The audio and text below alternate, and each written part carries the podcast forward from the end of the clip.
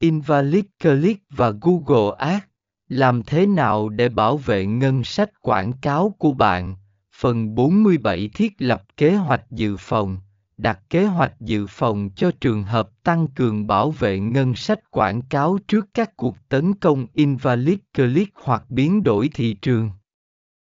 Hợp tác với chuyên gia, nếu bạn gặp phải tình huống phức tạp hoặc không thể tự xử lý, hợp tác với chuyên gia hoặc công ty chuyên về quảng cáo trực tuyến để giúp bạn xử lý invalid click.